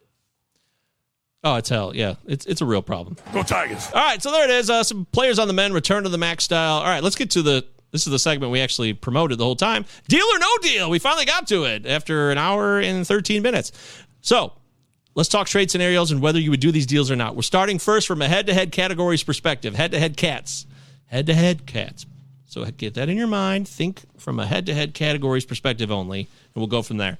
Josh Rojas and Alec Bohm. So I'll, I'm going to be the Rojas-Bohm side. Dear, you're Singer and Whitlock. So I want to okay. offer you Josh Rojas and Alec Bohm for Brady Singer and Garrett Whitlock. Would you do mm. this deal? Bo- Rojas and Bohm for Singer and Whitlock in a head-to-head cats. This is interesting. So Josh Rojas, I, he's got a little bit of pop. I like the steals. He just came back to the lineup a couple weeks ago. Alec Bohm is having a career year for himself. I mean, it, it hasn't been blowing anybody out of the water, but he's he's having a good year. He's batting second for the Phillies right now. Is he going to be able to hit twenty home runs? I don't know. Um, he just doesn't seem to have the, the highest launch angle, although it is the highest of his career, and he does hit the ball hard, but it tends to be on the ground or line drives. Um, yeah. And I'm giving you Singer and Whitlock. So obviously uh, Brady Singer just came back. He's had two starts, uh, seven innings in both starts, it looks like. Nine Ks in his first start. Uh, what I really like that he's been doing is he's been using that slider a lot more, forty-three percent of the time through those two starts. So that's really encouraging. It's just, is Singer going to be able to be able to sustain this over the rest of the season? Whitlock is the wild card here because in his last six starts, he's only averaged four innings per start. It's like he... I know, I, I think they're trying to stretch him out to be a guy that can, you know, go later into games. And it's just weird the way the Red Sox have been doing things because he has been kind of their best guy, but he's been their, been their swingman. Can they stretch him to seven innings? Um, possibly. And, and, you know, back to Singer, Singer's also throwing a changeup, which is something that's new to his repertoire. So we'll see over the next few starts. That's the key. If he continues with that changeup, and that certainly, like you just said, is the key, is that changeup and that slider. If those things are effective, this guy becomes a really, really good option. I think I'm probably sticking with my side. I like the upside of Singer. I think Whitlock, if he can get to the opportunity to get six, seven innings underneath him, I think he's a quality pitcher. He was really, really good out of the bullpen last year. Mm. Alec Bohm, I mean, that batting average is probably going to come down. I see him more of like a two forty-five, two fifty hitter. I don't think he's going to be able to put the ball out of the park enough. The steals with Rojas is intriguing. Can he give you twenty, twenty-five steals? I don't think he can get that high. So I'm probably holding tight, and I'm not making this trade with you. Hmm, okay. Hey, hey, hey, hey, what is going on here? Well, I'll tell you what's going on here, Mister Belding. It's real simple. Josh Rojas can crush it. And he can steal bags, and he can play at many different positions. So giving up Josh Rojas is something I really wouldn't be prepared to do unless in this scenario where we would assume I would need pitching. In head-to-head categories, though, I want to keep the hitting side, so I actually wouldn't do this deal. I would keep Rojas and Bohm because I want them on my side because I think I could stream hitters. Now, it's all league-dependent, and especially in head-to-head cats, I would always rather have the hitter, but you never know, and that's why making these scenarios up, we can only go so far because there's no actual context of what the standings are and what the needs are. That said, Brady Singer and the changeup are everything. The changeup is unlocking the next level here. He went down to work on the changeup. He threw it a fair amount of times in both starts. He's got to have confidence in that. And if he has confidence in that, we're talking about a guy who can lead that staff, be the best pitcher, even over Daniel Lynch, be the best staff on that best pitcher on that Royals staff. And Garrett Whitlock is a guy, I really think he's going to go back to a closing role here. I don't think the starting thing is going as great as they would hope. There's been some growing pains. There was also some great starts mixed in. So I'm, I'm I, Whitlock belongs at the back end of the bullpen for this season. They're toying with him too much. I think they needed to be a little more consistent with him because they're going to start messing with him too much. And it can be difficult for certain pitchers to go back and forth. That's my take on that. Yeah, I, uh, I wish they I didn't. T- yeah. I wish they didn't move him to that starting role. I wish they would have said, "Hey, screw this," because it's been a mess at the back end of our bullpen. And obviously, he's a guy who can be a little higher leverage guy and pitch the seventh and eighth. But like you've seen what's happened in the ninth inning for the Red Sox. I mean, the Red Sox are starting to heat up now. Uh, maybe they want to keep him in this kind of swingman rotation where he's going to have about one hundred twenty to one hundred thirty innings. Um, but the reason I don't make this trade, if you were to offer it to me, is just the way I tend to play. Uh, if I have pitchers that are doing really, really well, I tend to hold on to them. Look at Kyle Wright at the start of the season. Um, he, he was doing really, really well, and I had him. I drafted him really yep. late. A couple other leagues, I picked him up, and I'm like, ah, you know, I, I don't want to release him right now because I'm not really getting something great in return. And if he continues to pitch well, I'm going to love that value as the fact that I drafted him really late or I picked him up for nothing. And he's still been very serviceable over the last few starts. I mean, the other day he went, uh, I think he went six and two thirds, only gave up one hit and, or one run mm-hmm. and had five strikeouts. So he's still been very, very good. So if I had Brady Singer on my team, I'm going to see wh- how, how far I can take this with him. Good call, Deary. Well said. We're live on the Palazzo Podcast, two L's, two Z's here. Utah. Follow us on Twitter. Give me two. Find everything you need at the top of the feed. It's all pinned there. Christopher Deary, C. Deary nineteen ninety-nine, M J Govier on Twitter. Next one is Javi Baez and Juan Yepez. We just talked about Baez earlier in the show. Disaster he's been. Go Tigers. Javi Baez and Juan Yepez, who is my hero. I love Juan Yepez. I wish I would have got more of him in some of my bigger money leagues. For Jorge Polanco and Connor Joe. So what you have here is a guy who's really struggling and a guy who just came up and is kicking ass in Yepez for Polanco and Joe. Polanco has an injury issue here. He's been out the last three games, but he should come back tonight. And Connor Joe has hit leadoff every day for the Rockies all season long. Coors. Hasn't changed at all. And he's been very, very consistent. He's got over an eight hundred O P S, and he hits about two eighty. What would you do here, Deary? Would you rather have the Javi Baez, Juan Yepez side or the Polanco Joe side? I want nothing to do with Javi Baez. I know you think he's going to turn it around, but I can't take that the, the frustration. I mean, this guy, forty-eight percent of his swings are out of the zone, which is just yeah. absolutely awful. He's got three home runs. We talked about zero stolen bases. Um, you know, if you just match him up with Polanco, who is also a shortstop on the other side, Polanco off to a very slow start, and then he got hurt. He's supposed to come back this weekend. But look at what he did last year. Last year, he was off to a very, very slow start. He had an unbelievable second half, twenty-one home runs, fifty-five yes. R B Is, batted two eighty-seven. Um, his Ks are up right now, but his line drives are also up. He stings the ball when he gets, you know, a piece of it. And I'd also be giving up Connor Joe, which you said he's been extremely dependable, leadoff hitter for the Rockies that are going to score some runs. Now, he hasn't hit a home run in a month, but I don't think that's going to matter too much. The guy's going to score a ton of runs when you got C J Cron batting, you know, a few bats behind him. He's got a great barrel rate, unbelievably high BABIP, and the guy absolutely kills right-handed pitching, and he's not a guy that swings and misses very good, very much. So that's going to attribute to a high batting average. I'm keeping Polanco and Joe here. I know yet. Uh, Juan Yepez is probably the, the gem of this trade. And, you know, just looking at the names, when you see Baez, you're like, ooh, you know, with the way uh, Yepez has been be- uh, hitting for the Cardinals, middle of the lineup, in a lineup that's been pretty damn good this year. I mean, Goldschmidt's been on fire lately. You might think, yes. oh, man, this, uh, this would be a really good one with Polanco not playing so well, Connor Joe, journeyman, who just now is starting to get a run. But Baez is the part of this trade that I want nothing a part of. Like, if you throw almost any other shortstop that could give me possible five cat contribution, maybe I think about it, but I'm holding on to Polanco and Joe here just because I want nothing to do with Javi Baez. Yeah, you make great points, Deary. Not a lot I can argue with there. Javi Baez will get it going, though. I know there's not a lot of optimism right now. You look at what he's doing and you say, wow, can't be any worse, though. It's, it's not much of an opinion when you say, well, he can't be any worse. I mean, that's the best argument I can make for him. There's got to be some steals in this game at some point, but maybe in the part of the lineup he's hitting, A J Hinch doesn't want him to steal bags because he has only attempted zero stolen bases this year. He hasn't even attempted one. Zero. So if he's not even attempting bags and we're thirty-five games into his start as a Tiger, everyone doesn't like you. Everyone is pissed, Javi Baez. We're all against you right now. We're very sad. So please turn it around, please. And that's all I can do is plead and beg. That's why I offered the Juan Yepez to try to, you know, tighten up this trade to make it more juicy on the other end, because otherwise, why would you trade Jorge Polanco, Connor Joe? Jorge Polanco is a great hitter. He's in his prime. He's probably a, he's a better player overall, I think, than Javi Baez, even though he doesn't steal as many bags as Baez could. But if Baez ain't stealing, then he's not the same guy that you thought you were getting in the first place. I think Baez still gets it going eventually, but if the steals aren't there, it's a waste of time. A big, big waste of time, which my main event team can attest to because I'm dead last in steals, and he's one of the main reasons for that. Really, I don't think there. I don't think Polanco's really going to hurt you in a ton of categories. He should be able to put up an okay nope. average. You know, he's going to give you a few steals here and there. Uh, Baez is going to have these streaks where he just strikes out a ton. And we said the same thing about Baez last year. And if I have to say it twice in consecutive seasons, it can't get any worse than this. I don't want you on my roster. Yeah, stick with the guy from Colorado, Connor Joe, who was just so fun, so fun to root for. This right here is a silver bullet, all the way from Colorado.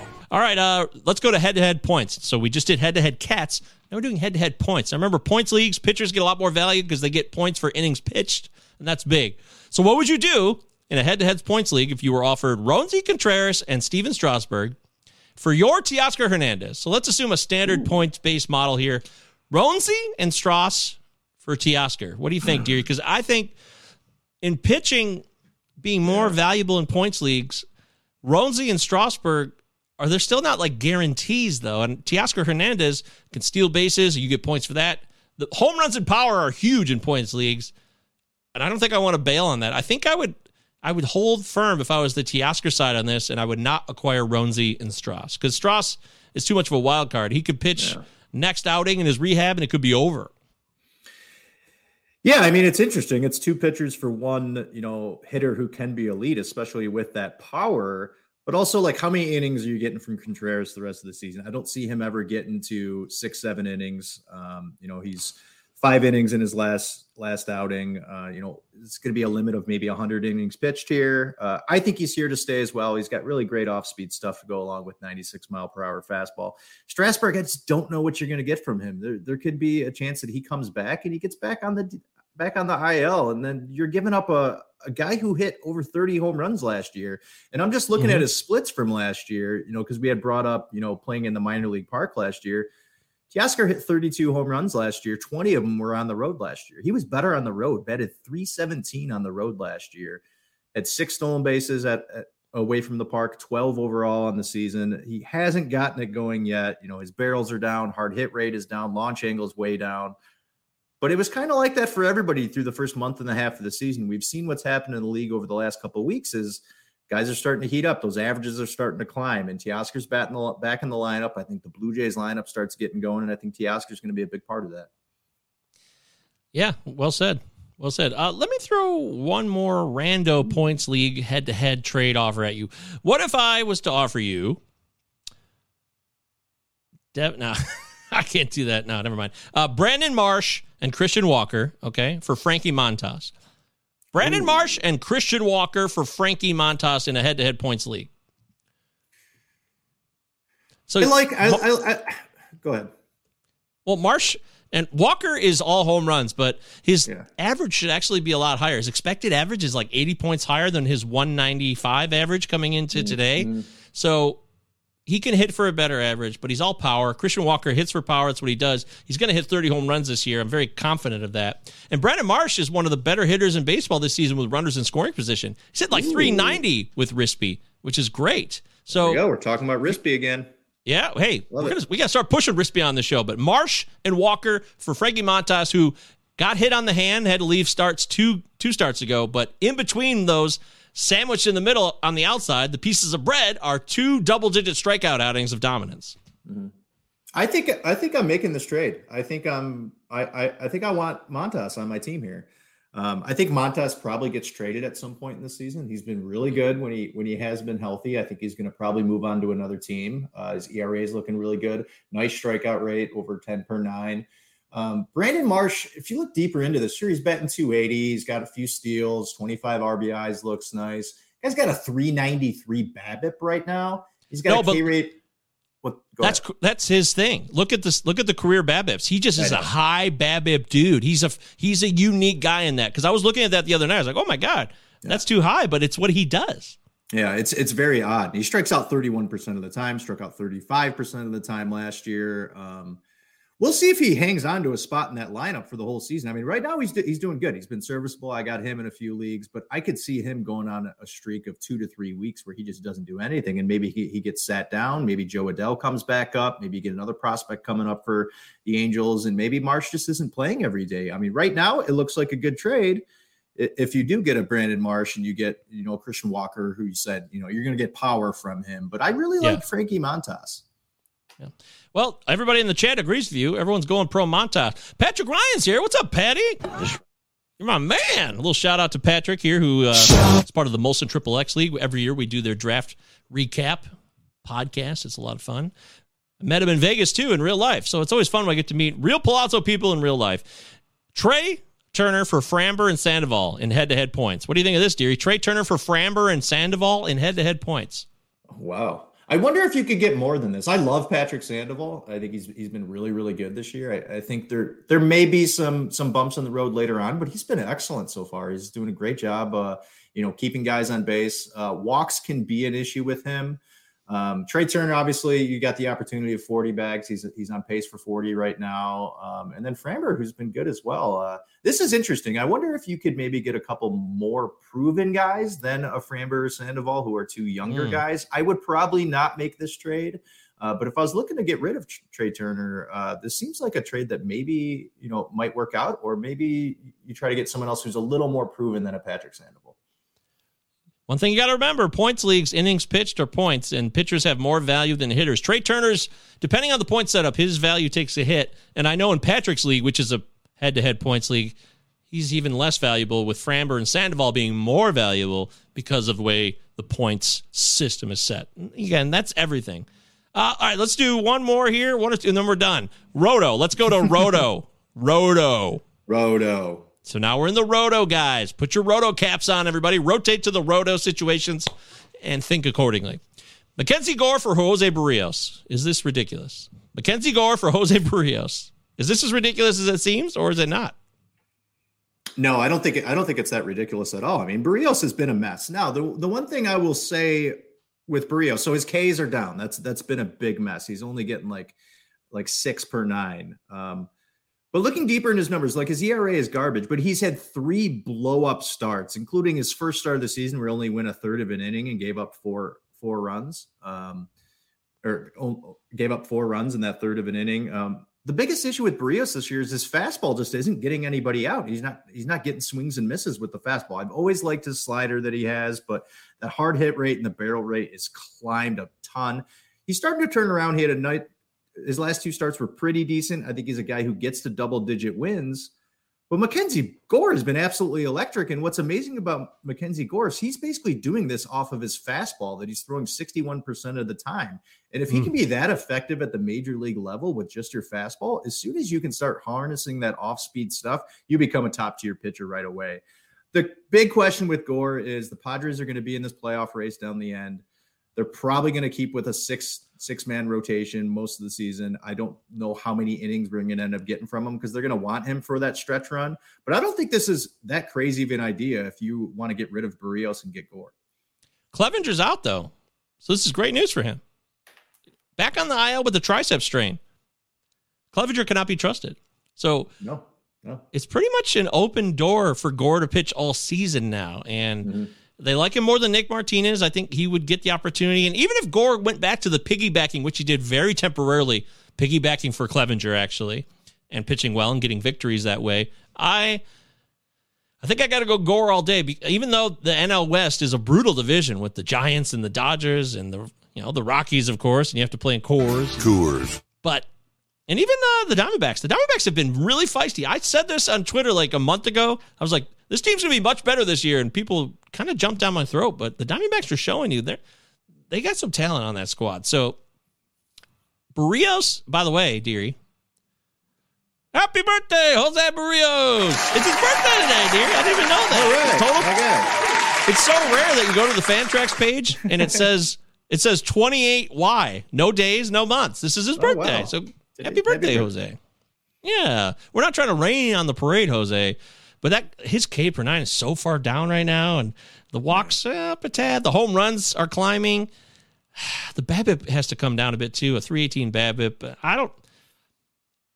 I don't know. Maybe this is a bad fit. Maybe it's a bad year. But, you know, if he can make some adjustments, because his F I P is slightly lower than his E R A. He had a four point five three F I P to a four point seven five E R A. Uh, and like you said, that that fastball stuff is an issue. So I don't. I think I would actually do this trade. I think Gore had been he'd been waiting for him to become the man that he is now, and now we're starting to see it, and the pathway is open. I would do Gore. I think I would take Gore over Barrios, and I'd rather get out of that situation entirely. I think I really would. And this is coming from somebody who always enjoyed Barrios. I really did. Yeah, so. yeah. As, I mean, I probably have Barrios more than any other player in terms of pitchers with with shares and all, across all of my leagues. And with Clevinger getting hurt, I mean, they'll still probably go six man over there because they still have Nick Martinez. Yeah. But obviously Blake Snell has had arm issues in the past. Darvish has seen stints on the D L, and he's also almost thirty-six years old now. Um, you know, Musgrove and Manaea had both been pretty good for them this year. But, I mean, Gore's not going anywhere. It's not like they're going to send him back down, considering he came up and oh. he's been really, really good. Uh, I think he's here to stay now. He really is. He he made it through that trial period earlier in the year where, well, I mean, we're still early in the season, but even in April, it's like, ah, how long will he stick around? I think he's here for good. All right, last trade, and we're out of here. C J Cron and Austin Riley. Ooh, that's two nice players to get. For Randy Arozarena and Liam Hendricks. Remember, this is Roto, Holy so shit. You want to trade Cron and Riley, two studly hitters, for Arozarena, who's stealing a lot of bags this year, and Hendricks. You're looking to get mm-hmm. saves and steals by acquiring Arozarena and Hendricks. What would you do here, Deary? I mean, obviously, a, a lot depends on what your roster looks like and what you're trying to catch up on. Um, I mean, with Cron and Riley, that's plus sixty home runs right there. I mean, C J Cron has been amazing. You know, unbelievable BABIP this year. I, I think it's, he's batting over three hundred right now. I think that average will drop, but this guy's going to hit forty to forty-five home runs. Um, Austin Riley, you know, he batted over three hundred last year. That's not going to happen again. But those counting stats are going to be good. He's going to have a decent amount of home runs. He's going to have a lot of R B Is in that lineup with Acuna back, and if they can all stay healthy. Um, problem this year with Riley is he's having a real hard time with the fastball. Maybe he needs to go up against Jose Barrios some more. Um, but that average last year was an outlier. But I like those two guys as a combo because you're going to get a lot of power and a lot of R B Is right there. And then with the Arozarena, I mean, he's been okay. He, he's probably going to go twenty twenty again. Um, he's got seven stolen bases right now, so that tracks close to thirty. Um, he's, you know, he'll be at two fifty-five to two sixty. I, I'd like to see better run opportunities and more R B I chances for him. Uh, Liam Hendricks, don't look at that E R A for Hendricks right now. Um, he's his walks are up right now, uh, but look at his F I P and his X F I P. They're a lot lower than what it is. He's he's going to have a ton of saves. The guy's going to have forty plus saves if he can stay healthy. Um, and his problem is he's just no, no, no, no, no, no, base, no, no, no, no, no, no, no. But he's been able to get out of it. I, there's been so many times where he's come into close. He even went eighth and ninth inning the other day where he, he'll strike out two to three guys. So he's the strikeouts are going to be there. The saves are going to be there. This is a pretty even trade, but I'm probably leaning towards the two hitters in this one with Cron and Riley. Coors. Yeah, I hear you. You know, this is an interesting one, a fascinating choice because I love Arozarena still, and I'm still expecting the power to get going. The steals have been there, which has been great, big help. And that launch angle was really, really in the toilet to start the year. Starting to get a little bit better. He's starting to hit the ball more in the air. And as soon as he can make that a consistent part of his game, he should be back to the player that we know him as. But Cron is killing it, man. He's just crushing the ball in Coors. Coors. And it's not going to change. Austin Riley, last year wasn't a fluke. He was a talented guy, always was. So I would rather have the Cron-Riley side of this. And as somebody said here in the chat, it would be very dependent on the standings. That's what Donovan says right here. Standings dependent, right? So, well said, well said. Good stuff. Well, hey, that's it. We're done. We've done a show. The Friday edition of the Palazzo Podcast. Don't forget that you can follow us on Twitter. That's where all the action starts. Two L's, two Z's. Utah. Boop, boop. Give me two. Follow Chris Deary on Twitter. C Deary nineteen ninety-nine. Deary is in Dearly Beloved. And I'm at M J Govier. G O V is in Victor I E R on Twitter. Uh, the Discord is huge, guys. When we're not doing the show, it's basically a living, breathing example of the show in action. So if you're like, oh, I wish the Palazzo Podcast was live right now so we could talk baseball, all you got to do is come to the Discord. It's offering everything that you would get on the show. Videos, chats about everything. You want to talk? You want to do a Russell Crowe chat? We have a Russell Crowe channel.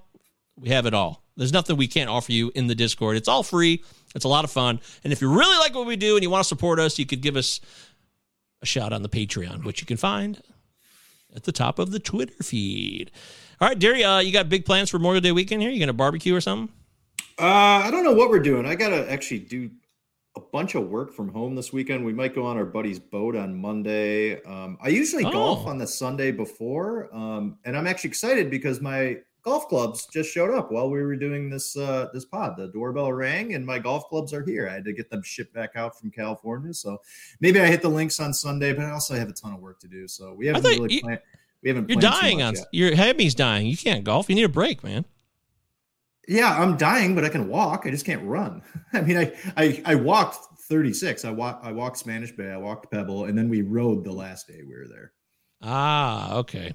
You should yeah, see but, the back. Yeah. Of, you should see the back of my knee. It's just black and blue. It really is black and blue. That happens. Yep. Wow, I've never I've never had a pull like that or a strain where it was actually yeah. black and blue on, on the outside. Yep. Wow. Oh, you missed a total meltdown in softball Monday night, too. A total fucking disaster ensued at the end. The game ended in a tie. I saw your Twitter video. Yeah, this guy lost his shit. It was so stupid. God, it was so dumb. D-League rec softball. People are losing their shit. Yeah, I mean, it's just for fun. What's wrong? So, so many people are so angry out there. If you're angry Dumb. out there, remember, find someone to vent to, connect with. If you want to hit me up, I'm happy to talk to you. I'd like to try to be of service if I can. But that's it. So... enjoy your weekend. Enjoy your holiday. Enjoy your time off. Enjoy the time with family, friends. If you're just going to treat it like any other day, that's fine too. We want you guys to make the best of it. We wish you all a wonderful holiday weekend in the United States of America. And if you're not from here and you live elsewhere, well, enjoy your time wherever you may be. For Christopher Deary, I'm Michael Govier. Let's send it over to Russell Crowe. Right, lads. Now, I know there's not a faint heart among you. And I know you're as anxious as I am to get into close action. But we must bring him right up beside us before we spring this trap. That will test our nerve. And discipline will count just as much as courage. The Acheron is a tough nut to crack. More than twice our guns, more than twice our numbers. And they will sell their lives dearly. They mean to take us as a prize. And we are worth more to them undamaged. Their greed will be their downfall. England is under threat of invasion. And though we be on the far side of the world, this ship is our home. This ship is England. So it's every hand to his rope or gun, quick's the word and sharp's the action. After all, surprise is on our side. Save big on brunch for Mom, all in the Kroger app. Get sixteen-ounce packs of flavorful Angus ninety percent lean ground sirloin for four ninety-nine each with a digital coupon. Then buy two, get two free on twelve packs of delicious Coca-Cola, Pepsi, or seven up, all with your card. Shop these deals at your local Kroger today, or tap the screen now to download the Kroger app to save big today. Kroger, fresh for everyone. Prices and product availability subject to change. Restrictions apply. See site for details.